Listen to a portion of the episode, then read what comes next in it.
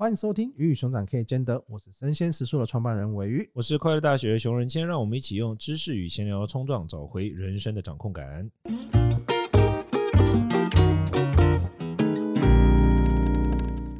今天这一集呢，我们来聊的一个话题就是跟工作有关的，就是你觉得呢，职涯的选择上，你会想要在大公司当里面的一个小螺丝钉、一个小职员呢，还是你会想要去小公司当里面的头、当里面的 leader？你怎么看？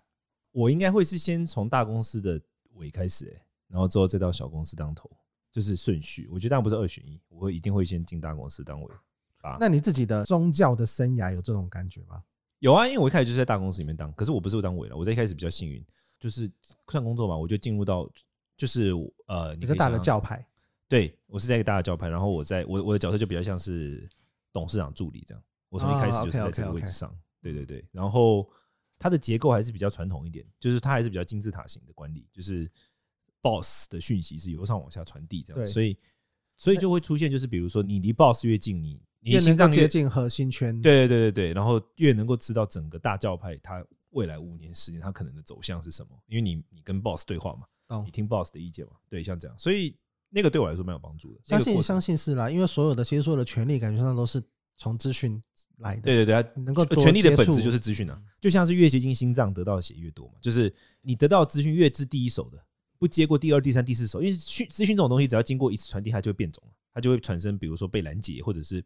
就算是无意识的，它也会产生被扭曲。所以你越接近核心的讯息，你就越那个嘛。所以对啊，我自己的经验是这样。所以其实，在大公司你反而不容易得到核心的讯息。除非你就是像你刚刚讲，你一开始就在大公司里面比较大的位置，要不然的话，其实你通常不可能一进去就有那么好的 offer。位置，对对对，但是我在想问题是说，因为在大公司，说不定你可以接触到的人跟你看到的人会比较多吗？你可能累积的资源会比较多，或什么的，就是然后 title 比较多。不是，我我就举个例子来说，像我之前第一份工作，就是等所谓第一份工作啊，就是在在我老板旁边的时候，除了第一个我可以得到很多资讯之外，第二个就是因为我跟我老板出去或什么接触到的人，他本身就已经是就是我老板会互动的人啊。当然我不是说，所以回过头来回到刚刚的例子里面，就是说，当然你可能进到大公司当尾巴，你不一定会跟。你的老板马上就一起出去 hang out 或什么，但是我会觉得，是不是在那个情况之下，你可以接触到的人也比较是同一个 level 上面的。然后这些人如果未来要下来，就是做事情或什么干大事，可能会比较好干，会吗？我我这是我想法。我感觉上就是有好的 title 绝对是有帮助。对，因为他可能不认识你，可是他听过你的公司，逢年过节你在亲戚面前讲起来也是开开心心的。对对对，这东西是大公司它本身的好处。当然，这东西它带来的某种程度的结果就是。他其实也知道他有这个好处，对对，所以他当然他在砍人啊，或者他给你一些不合理的要求的时候，他也知道你会挣扎，可是你会就会接受这件事情。我觉得这是在这公司他有某种程度难混啊，或者是他好混跟难混都某种程度上都有差，因为他人很多，对，就是你可能只要混的差不多了，就是也还是可以在这中间活下来。因为举个例子好，就是只要同样都是十分之一的战力好了，一千个人的公司的十分之一是一百。但是如果你十个人的公司就是一，每一个人都是十分之一的战力，对对对，所以当你在你在小公司，你想要混啊，你想要什么，就就会比较容易被看到。那大公司是很容易去躺着过关的。我觉得这个东西某种程度也是大公司它给人的好处，跟它的确定感也非常的高。对，因为可是我这件事反而相反的，我反而不会想要大公司躺着，我反而觉得大公司是更就是如果我想要竞争的话，感觉对手也会越就是越能够棋逢敌手。你你懂我意思吗？就是哦，我觉得很难讲的原因是啊，是就是因为那个是你要刚好遇到一个对手，或者对手可能都在都在上面，对，但是也有可能就是哎，你身边的人就是我没有我没有想要攻击任何进大公司的人，对，但是就是我觉得环境的竞争程度可能不太一样，但是怎么讲啊？我觉得这个，那你说大公司里面比较没有竞争性啊，反而，呃。我觉得我不会那么说，我觉得应该就是因为它的任何的管道跟任何东西都是很明确的。对对对，我可能我举个例子哈，我可能达到一万的业绩，我会到某个地方；我到五万年业绩，我会到某个地方；我十万年我会到某个地方。就算我达到十万，可是公司规定我今年只能晋升这一阶，那我就还是只能晋升。哦，我有看过一个文件在讲这件事情，你讲的这么有道理。其实就是它整个的确定性很高，也是让它在这些的规则下面，你很难去突破某一个规则到。有一个非常大的竞争，或是非常大的晋升，像是这样子。而且我看到的资讯，就是我看过有一篇就是矽谷的一些但英文的文章，就是他们在检讨矽谷的一些文化。然后它里面有一篇文章讲的，就是跟你刚才讲，我觉得蛮有意思。他就是说，正是因为你刚刚讲的那样子，就是因为它大嘛，所以它就很明确的制度，所以它反而它的整个团队的管理思维会变成避险而不是创新，因为创新没有用啊。创新你不会被认可，创新反而就是说你要冲啥回，不要这样做。你今年的业绩就只有这样，他可能比如说，其实的晋升就只有只能晋升这么多人，对对对，做的再好，你要或者是怎么样？对，而且就是它里面就讲到说，可能比如说大家的量能如果开到最大，其实可能可以达到百分之四百，但是公司就跟你说今年做百分之一百五，你就是一百五，不要不要烦，你就一百五，那就会升级，哎，不要再吵，你做四百也还是一百五，那你干嘛做到四百呢？你做四百，你反而会让你的同事很难为，诸如此类，就是反而会出现这种文化。我我看到一篇文章在讲说，就是整个的文化变得，他好像是在讲 Google 吧。作者是自己是原本是自己做一个新创公司，然后后来被 Google 买下来，然后他就加入 Google 里面去，然后后来在 Google 里面待了十年吧，应该是，然后就离开 Google，然后写了一篇文章，他就在讲这个文化状况，就是说，因为公司庞大，所以他花了非常多的时间在避险，也因为花了非常多的时间在避险，所以公司内部有非常非常多的审核跟审查机制。去避免你的各种，就是不论是法律上的啊、文化上的啊、道德上的、伦理上的各种各种各种各种各种的问题。然后一件事情必须经过层层审批，他会反而变这样，就是说他的意思是说，在这种情况之下，反而他的整个路线变得不是扼杀创造力，而是你最好就是按照规矩来做事。有这有这个，这好像的确。而且刚刚讲的竞争也会来自于，就是很有可能大公司它整个的环境是稳定的，嗯，就是你今天你多做什么不做什么，他今年的生意还是就是这么好。对对，那就是很容易导致另外同样是很容易内斗。嗯，因为资源是有限的，你没有办法在里面再创造更多的新的资源。对，所以对面的是，那谁在哪个位置上，或者谁靠近谁，谁跟谁什么样的状态比较好的话，就比较容易有晋升的管道。像是这样子的东西的话，它也很容易造成组织内部的各种的内斗，因为你不需要对外去求生了。对，市场就是这么好，你多做什么少做什么，它都是这么好的状态下，你的精力无处发挥，就会很容易造成像这样子的内斗。因为你位置不见了，我就有可能上到那个位置上面去。嗯，对，不是因为我做的非常好，所以我有机会去，是因为你反正你就卡在那边了。对，所以我觉得这东西也是在大公司容易遇到的状况。嗯，然后像是我刚刚在录音之前呢，我才跟我在一个大公司的朋友聊，对，就是最近科技业的裁员也很夸张哦。就最近看到新闻，就亚马逊说他又要第二波也要裁九千人，上次已经裁九千人，这次又要裁九千人。那像我朋友他在公司，他在那个大公司，他也是。也是也是最近在 AI 上面很火热的一家公司，哇，也是台湾区突然间就一所有的管理层一堆官都被砍掉，因为官绝对是最贵的，对对对，然后甚至是有那种他才刚来可能半年三个月的人就被砍掉，然后他们就然后然后刚进来就很生气啊，就说你看我也是从另外一个大公司来的，或者我拒绝了其他的 offer，比如说来科技业闯荡一下，那半年就把他砍掉了，那这伙人说那为什么半年前要找我进来？这个是很有可能就是招人的人跟砍人的人就是不同的，就是不同的人。对对，或者是招人的人，他也没有想到半年后会被砍。会对对对对，可能招人那个人自己也被砍。对对，甚至他们可能那个区的所有的 HR 也都被砍掉了。那他们向他们宣布这些事情的，就是 global 的 HR，然后每个人就只有十五分钟就跟你讲，现在你为什么被砍掉，然后你的离职的奖金是多少，然后你什么时候离开，只有十五分钟你就你就在这，可是你有可能在这边你服务了十几年。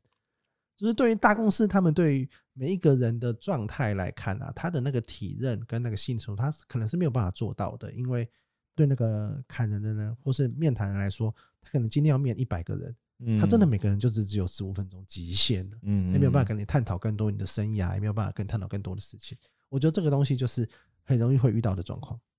因为我我一直对于就是像像那种细谷大公司，他们有这么多人，这文化很有兴趣。因为我刚好前阵子就是我刚刚讲那篇文章之后，我又看到前阵子有一两篇文章也是在讲说，就是细谷大公司很爱征大量的人，可是很多人他一进去之后，其实他也不知道干嘛，就是还是 Amazon 吧，还是哪里，就是说进去之后，然后他们就就是一有一段时间是基本上没事干，然后你就只能坐在那里，然后也就就是像这样，就这种文化好像蛮常见。那那你反过来你自己，因为你等于说很很早开始创业嘛，那。不是很早，就是在以这些相对很多人在进入大公司之后来说，你算一段时间就开始创业嘛？那你觉得你的建议会是什么？如果大公司的尾跟小公司的头，你的建议会是什么？因为我很明显了嘛，我刚刚说嘛，我的话会选大公司的尾。那你呢？我没有觉得说你一定要选的一个时候就不能就不能调整。对对对，对我觉得我自己的蛮建议是，我觉得趁年轻多去感受一下。对对对，我觉得因为我因为我感觉上是适合在大公司的人啊，你是需要。那种确定感，你需要那些东西，让你可以去一步一步前进。你喜欢这样的环境，跟我觉得刚刚讲的竞争，我换另外讲说，确实大公司大品牌也能够吸收到比较厉害的人。嗯、我觉得这东西，所以因为我今天我呃我输的比较好，或者能力比较好，我当然也会希望我有一个稳定的大公司。我不一定不一定大家都喜欢那么拼搏嘛。对对，对。所以这东西这东西也确实是它能够某种程度来说招到比较好的人才。那小公司，它当然你有更多的舞台可以去闯荡。就是我面试，我有面试到从大公司来，那我问他为什么想来，就是他就跟我说哦，因为他就觉得他在大公司好像有他没他没有太大的差别。对对对，他希望可以有更好的地方可以去做发挥。对对对，对我觉得这件事情，这件事情就是在小公司你容易，因为你有舞台，你有目标，你你的得到的 support 比较少，可是那就可以更看出你这个人到底厉不厉害，实力。对，哦，所以你反而觉得就是拼搏适合拼搏的地方是在小公司。在大公司就比较像是稳定发展这种感觉，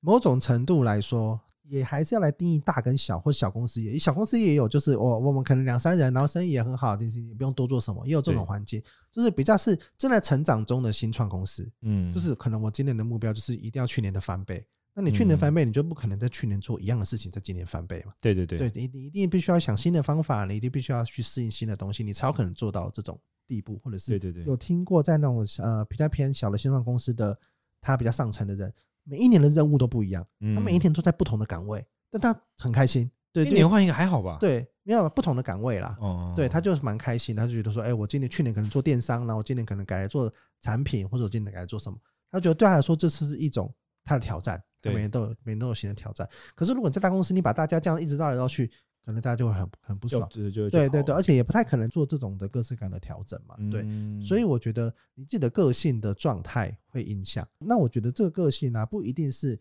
你觉得是怎么样就怎么样。我感觉上是你一定要去尝试这个东西，跟每一个不同品牌的公司，虽然都是大公司，可是内部的状态可能也。也不太一样，因为大公司你的部门可能就是一个所谓的小公司。对对对，进去你可能就是你刚刚讲说认识更多人，可能很难讲。你可能你的整个职业生涯，你就只认识你周遭的，对对对，邻近的这一群人，因为其他人你不需要去认识。甚至是你可能看到他的时候是某次公司大会那种上千人都是尾牙，你根本没有机会认识。对，所以其实你进到那个里面，你很有可能你还是在一个小型的社会里面。对对，以这样子整体的状态来看的话，我觉得。个性的适配度确实是你需要稍微平稳一点的状态的话，可能大公司更适合。但是如果你需要，你觉得你有抱负，你有需要去发展的话，可能小公司会比较适合你。我在想的一个问题就是说，因为我们刚才一直在讲到，我觉得一个很根本的性问题就是在于跟你的性格有关嘛。就是说，你你如果追求确定感啊、稳定感啊，那大公司是有 option 嘛。那如果你追求的是个人实践啊或什么，那小公司比较适合你嘛。但我在想说，现在还有办法追求稳定感吗？现在好像整体来说是一个很难追求稳定感的时刻，欸，就是不论怎么做都很难去，好像啊，对不对？我觉得是相相对的啦，就相对来说，因为我们这里来说，我们可能就会遇到的是，你在这边做两年之后，你那个晋升可能就因为没有那么多阶可以晋升，对对，可能在大公司哇，你可能有什么乡里，可能变副里，所以他那个晋升管道是是是很明确的，他还是相对来说有确定感。当然，可能裁员还是让大家这样都裁掉，对，这是不确定大环境的不确定性还是有。但这个不确定性底下，也有可能是，虽然小公司哎，搞不好下一秒就倒闭了，下一秒或是或是明年这个产业就消失了，因为它是一个新兴的产业。对，大公司就比较不会有这个问题。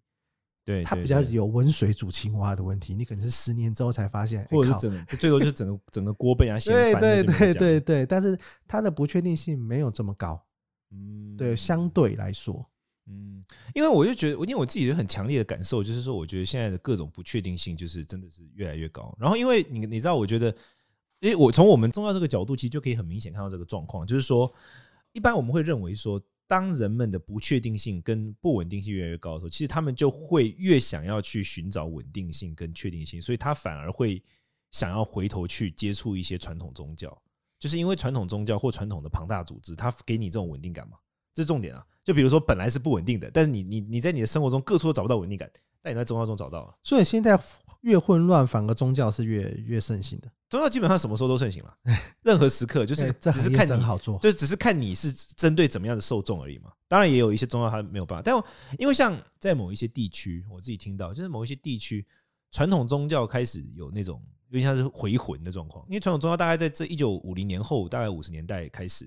一直就是。开始凋零，凋零，凋零，就新兴宗教越来越强，然后传统宗教就越来越凋零，凋零，凋零。但在蛮多地方，传统宗教开始复辟，就是开始又受到人们的关注，而且大家又开始回到传统宗教里面。我觉得也跟这个大时代有关，因为我觉得现在大家好像已经到了一个就是开始意识到说，在任何地方都找不到稳定感、安全感，那反而是宗教这个东西，因为最重要的是传统宗教，因为传统宗教它提供的就是一种感觉，是这种传承千百年的确定性嘛，稳定啊，什么诸如此类。那在这样的情况之下，感觉就比较比较让人觉得 stable，可能可能是这样子。我觉得这个状况是蛮明显的。我觉得确实人的本质上一定都是需要归属感跟确定感的。这件事情，我觉得它它有一点点难改变。当然，有些人的风险属性更高，对，承受的压力可以更高，对。但是呢，我从来说，要是一直都让人处于一个你在不知道的状态下前进的话，我觉得是很少人可以可以可以一一直一直持续这样状态。我对我觉得这个东西可能也是小公司或新创公司难找人的地方。因为梦龙川来说，假设他更需要确定感，更需要这些东西的话，其实，在我们这样的状态下，其实是比较难提供的。我感觉对，对，我觉得这件事情也是，但是这个东西可能也是从你自己公司的发展，从小公司变大公司，你需要去跨过的关卡。而且我很意外，对于这个不确定感的这种感觉，是来自一些很细微的地方。我的一个同事就前几天跟我讲说，他在面试人的时候，他那天跟我 complain 说，你不要再把各种货多堆在办公室。我说为什么？他说你都把货堆在办公室，感觉很像我们是做诈骗的，很快就被这样仓库。对，他就说。对，是不是？没有这东西，我也思考过。就是我因为我们公司的录音环境嘛，如果大家有来录录音的话，可能大家很少有机会了。但是，对，但是很像仓库。对，但是这个东西，没有你去大间的化妆品，或是那种的的公司也是。但我们不是化妆品公司啊。没有我说，但是他们的公司就是那么大间，他们也还是公司像个仓库一样。我觉得，可是那是因为大间嘛。那我们的公司就是没有很大，就办公室，然后里面全来堆满东西。他就跟我讲说，真的超像诈骗集团。所以其实你有没有？我觉得有趣的反而就是，你看，反而是你小公司，你更需要装点跟门面。对小公司，它需要更多的成本在另外一种给人家稳定感，就是不论怎样，你都得向求职者也好，或者说顾客也好，或者是市场或者是员工输出稳定感。只是你输出稳定感的方式不一样，有些是透过可能大公司透过它的体制啊，透过它的名声啊，透过它等等诸如此类。然后小公司可能就要透过门面啊，透过一些装潢啊，或者透过一些其他的一种感觉，就是制度啊，然后什么有没有加薪啊，就诸如此类事情，让人家感到一种比较明确的稳定感，好像是这样。对，因为像是我，我现在在广告业嘛，对不对？那我们就是哎，听到某很大的公司啊，就是里面可能很多海归的精英，他们可能送送去读书啊，然后回来哎，也是个领两万五、两万八、三万，他们也愿意。为什么？因为哦，就是因为那个品牌非常的大，对他们觉得说，哎，我在这边可以来镀金或者怎么样。对，就是这个，我觉得这个这个东西就是大小公司它本质上有蛮多的差异。嗯，对。所以难怪大家还是会追求成为大的，跟独占市场或者是什么这个事情。对啊，对啊，因为品牌，因为因为所有东西都是你看追求一些外溢的效益嘛。那你品牌越大，你品牌能够产生的外溢的效益就就越多。你可以让你又可以用更低的成本去雇佣到更好的人。对，我真的觉得人才很难找哎，这个跟讲讲过几百万次，我们就就真的觉得人才很难找。但是人才都会还是会往，就是他自然而然还是会往大的公司流动，因为避险的这个东西还是蛮重要的。对，对大家来说。怎么讲？就是因为你要公司在扩张的过程中，小公司有公司的好，大公司有大公司的好嘛？那你觉得那个跨往大公司的过程中最难的那个是什么？作为经营企业者来说，啊，我觉得这很很多哎，就是我觉得很多时候并不是你能够做多少生意造成你公司的大小，因为很多小公司也是也是影响很大嘛。但是如果你是想要追求人数的成长的话，就变得是刚刚讲的，你要从不确定性到确定性，你要提供这个东西。嗯，可能组织的各种升迁的管道啊，或者你组织的各种的管理的方式啊，要让大家是有迹可循的，才有可能是有办法去更留下来，或是更长远的往更多人的去发展。因为你十个人的不知所措跟一百个人的不知所措，我觉得那个是不同样的量体。我一直觉得组织升迁管道这件事很有趣，因为我自己啊，我我举个例子，我自己是一个不太喜欢给人家。有有 level 就教主式的崇拜之之外，我自己作为一个 followers，因为我也有我的宗教领袖嘛，我有我的老师嘛，那我也不喜欢那种就是好像说哦，我今年如何到哪就哪一阶，然后我在下一年哪哪一年哪一阶，就我比较不喜欢这样。可是，所以我本来也就不会这么做。可当我后来发现，因为扩张的必要，我开始这么做的时候，反而给大家带来某种奇怪的安全感。这也是我让我我让我有点意外的，就是大家反而是喜欢那一种可以爬。就是现在 level one、level two、level three，我可以预测我接下来往上爬，然后会到哪里，会干嘛，会如何？大家其实反而很很，就是这个东西反而是给他们有安全感的等等。其实某种程度来说，这我觉得这东西我可以提醒，就是游戏性。为什么大家喜欢玩游戏？就是因为游戏的反馈非常的直接。我升一级，我的体力会变多少，我的胜率变多少。然后我升到十级，我可能本来这个打不赢的网，因为我升级了，我打赢了。或者我升到二十级，我可以拿到个宝物，我可以拿起这个武器了。我升到三十级，我可以学到这个魔法、这个技能了。对，就是这些东西的反馈，游戏是非常强的。而且它每一分每一秒你所有做的事情，它都有数字给你，它都有给你任何的东西。嗯，就这东西为什么大家沉迷游戏？因为大家很沉迷在这种确定，因为现实世界没有这么多。确定啊！你在追求这个人的时候，你不知道你跟他吃完这顿饭，他好感度加加五十，对他没有这种数值给你。对对对对，所以所以现现实世界是非常高度不确定，所以大家会反而更去追求这个东西。我觉得对宗教可能也是，就是对宗教这个缺点啊。所以我觉得从小公司到大公司，某种程度来说，它这个改变呢，如果是要往这边东西去进化的话，我觉得这件事情会是一个很大的重点。这个我觉得这个是蛮有意思，因为像我自己宗教圈里面有一个，就是有一个训练，就是闭关，就他做某一种训练。然后那个闭关其实不是那么容易的事情。然后我后来发现说，就是你知道，我以前一直觉得说啊，我对这件事情的观点，就是因为你知道我很小就可以出来做事情，然后等于说有点算是，虽然我在传统宗教圈长大，但是我就是我们没有一堂课来跟你讲说，来管理一个宗教圈，你要学会十件事情，然后当一个宗教领袖，对，没有没有这种课，你就在那个环境里面长大了。哦，是不是要开一下？我觉得真的需要，但是这个也不一定有有帮助。啊但是我的意思就是说，因为我我在那个圈长大，我们要做邪教顾问的服务啊，没错。那因为我觉得，我觉得要就是我那时候在这个圈长，但是我也没有很完全喜欢那个圈子的做事风格。然后我我有一个很意外，就是说，因为我一直都是我这个人是不折腾的，就是我这我不喜欢搞事，我也不喜欢折腾别人。但我后来发现，就是有时候真的需要折腾一下。我举个例子来说，就是像我的团体里面，曾经就是说，他们有一段时间，他们很密集的要去做一个闭关，然后闭关这件事情是非常折腾人的。就是他要做很多准备，然后你要很辛苦啊或什么。但那段时间大家的向心力就爆炸强，而且大家超级积极。然后等到闭完关之后，他就不用折腾了嘛，他可以休息了，就没有下一个阶段的考核，大家都耍气啊，就是很很妙，对，很妙。我就觉得说，如果我是我，我是相反，就是我是那种你要折腾我，我就觉得很累。折腾完了，我就觉得那我还反而自愿去做一点什么事。可能确实是会啦，因为我也听过，就是像我们之前有遇到，就是在比较大的案子的时候，大家那个凝聚力强是很强的。对，我觉得这些东西都是因为有个共同的目标，就感觉每一个阶段你都要设定一个，因为那个因为那个是一个确定性嘛。哦，我就知道王在那边，我把他打赢了，这件事情就就结束了。那我可能我努力就是到那边就好了。对对啊，对，所以我我就后来就发现说，真的好像就是他还是必须要一个阶段一个阶段，就是你必须帮人家设计出一个东西，让他感到确定的。这个还蛮重要的，但我以为是宗教的仪式很多都这样了。宗教仪式很，这仪式是这样没有错。可是他，我现在讲的比较像是宗教团体，不是说一个仪式，是宗教团体里面的一个一个设计。然后我后来发现，另外一个我发现很有趣的议题，就是说，因为我自己是佛教嘛，佛教自认是一个智性宗教嘛，就是理智程度是高于其他东西的。那相对于，比如说像一神教，我们我们不要讲基督宗教，我们就看伊斯兰教好了。伊斯兰教它的，因为一神教的教义非常简单粗暴，就是信者信者得救这种教义。那一开始觉得这有够反智的，就是攻杀回这样。可是我后来发现，这种越粗暴的东西，它反而越好实践，而且很有可能那个关键性就是因为确定性够高。对啊，对啊，因为我没有那么多废话。对，像你，我不需要那么多辩证呐。但佛教的确让人让人觉得有有一些地方，就是一方面它既吸引，一方面让人觉得烦人的点，就是它自信过高，所以它就有很多问题。就是你问我这种答案，我都是不确定的。比如说你今天跟我讲说。那如果我每天念十声阿弥陀佛拜佛，那我死后就会升天吗？我不确定，这还要看很多其他东西。我懂，我懂。可其他宗教可能就跟你说，对，没错，你就算杀人，你也会升天，就可能是这样这样子的。所以我觉得这件事就非常的，就是我认真的反思之后，就因为我以前就很难理解，想说，就是想说，这人佛教毕竟是一个智性如此高的宗教，怎么他在某些地方的渲染力不如其他宗教？但是我现在回想起来，有可能真的是因为其他宗教提供一个很明确的安全感，或者很明确的一个可确定性，就是你只要做这个就赞。就没了，没有什么其他问题，这种感觉。对，我觉得其实必须说啦，就是越高层次的东西，它本身就是越能够容纳这个不确定性。嗯，就是有一句话，就是说，应该是《黑天鹅》的作者说的，他讲说，你看一个很多聪明，就是看他有没有办法在他脑中里面有两种截然不同的观念，相反对立的观念，但是还是能够行动。嗯，就是他不是你叫我前进，我就只能前进，就是我可能有一个前进的指令跟一个后退的指令，或是。杀人好像也可以接受，像这样子有很多不确定的观念在你脑中打架，可是你还是可以处理这些事情，还是可以生存。我觉得像是能够处理这些更高不确定性的，或是你去看更多的智者、更多厉害的人，他们讲起来的话都好像觉得说，好像这样也 OK，那样也 OK，对对对对，好像就是任何事情都可以解。但普罗大众基本上不这样，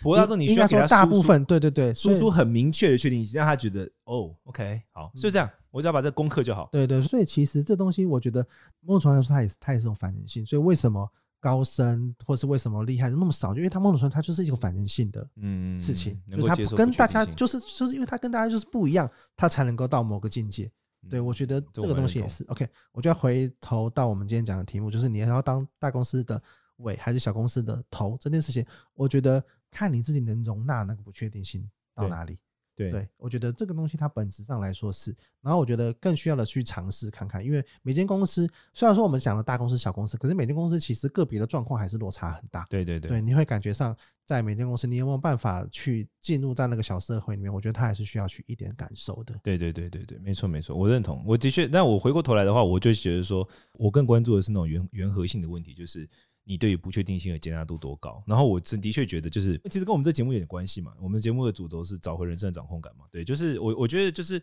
练习如何去接纳不确定性，我觉得对于现在人来说是一个必备功课，说不定就是一个我觉得是一个还蛮重要的一个能力或很重要的一个一个一个 something 呀。特别是可能在大公司都很需要引入这堂课，就是先上完这堂课，然后再裁员。我可以，我就我那我那天正在想这件事，欸，就是我那天就在看一个，我我就在看一个什么，然后我就在想说，应该是要去给那一些他们的那些 boss 们，就是我因为我都在想说，就是你知道，就是裁员啊，或者是你要分离，基本上就是很容易出现很多问题，或者是什么，或者是因为你前知道前阵子就是很多银行倒闭嘛，你知道吗？然后那个时候倒闭的时候，就大家都在讲说，就是市场缺很缺乏信心，那我就在想说，是不是应该推广一门课，去给那些银行们，让他们帮他们客户上。就是如何让对市场抱有信心，诸此。OK，I'm just saying，宗教是不是很很诸此就是创造信心？就你不觉得这好像应该要创造确定感啊？对，就是应该要开发一些课，帮大家创造确定感。就是 you know，yeah，but I'm just saying。但我的意思就是说，我觉得找回人生确定感是接下来大家所有人都会面对到的课题。所以这个会或或许会是我们之后可以聊，而且之后可以开发一些东西。Yeah，，好，那我们今天的节目就到这边告一个段落。如果你对于你的职业上面的发展有什么好奇，我想问的，欢迎在我们的底下评论做五星留言，我们会做一集 Q&A 来回答你。那今天就听到这边喽。大家，再见，拜拜，拜拜，拜拜。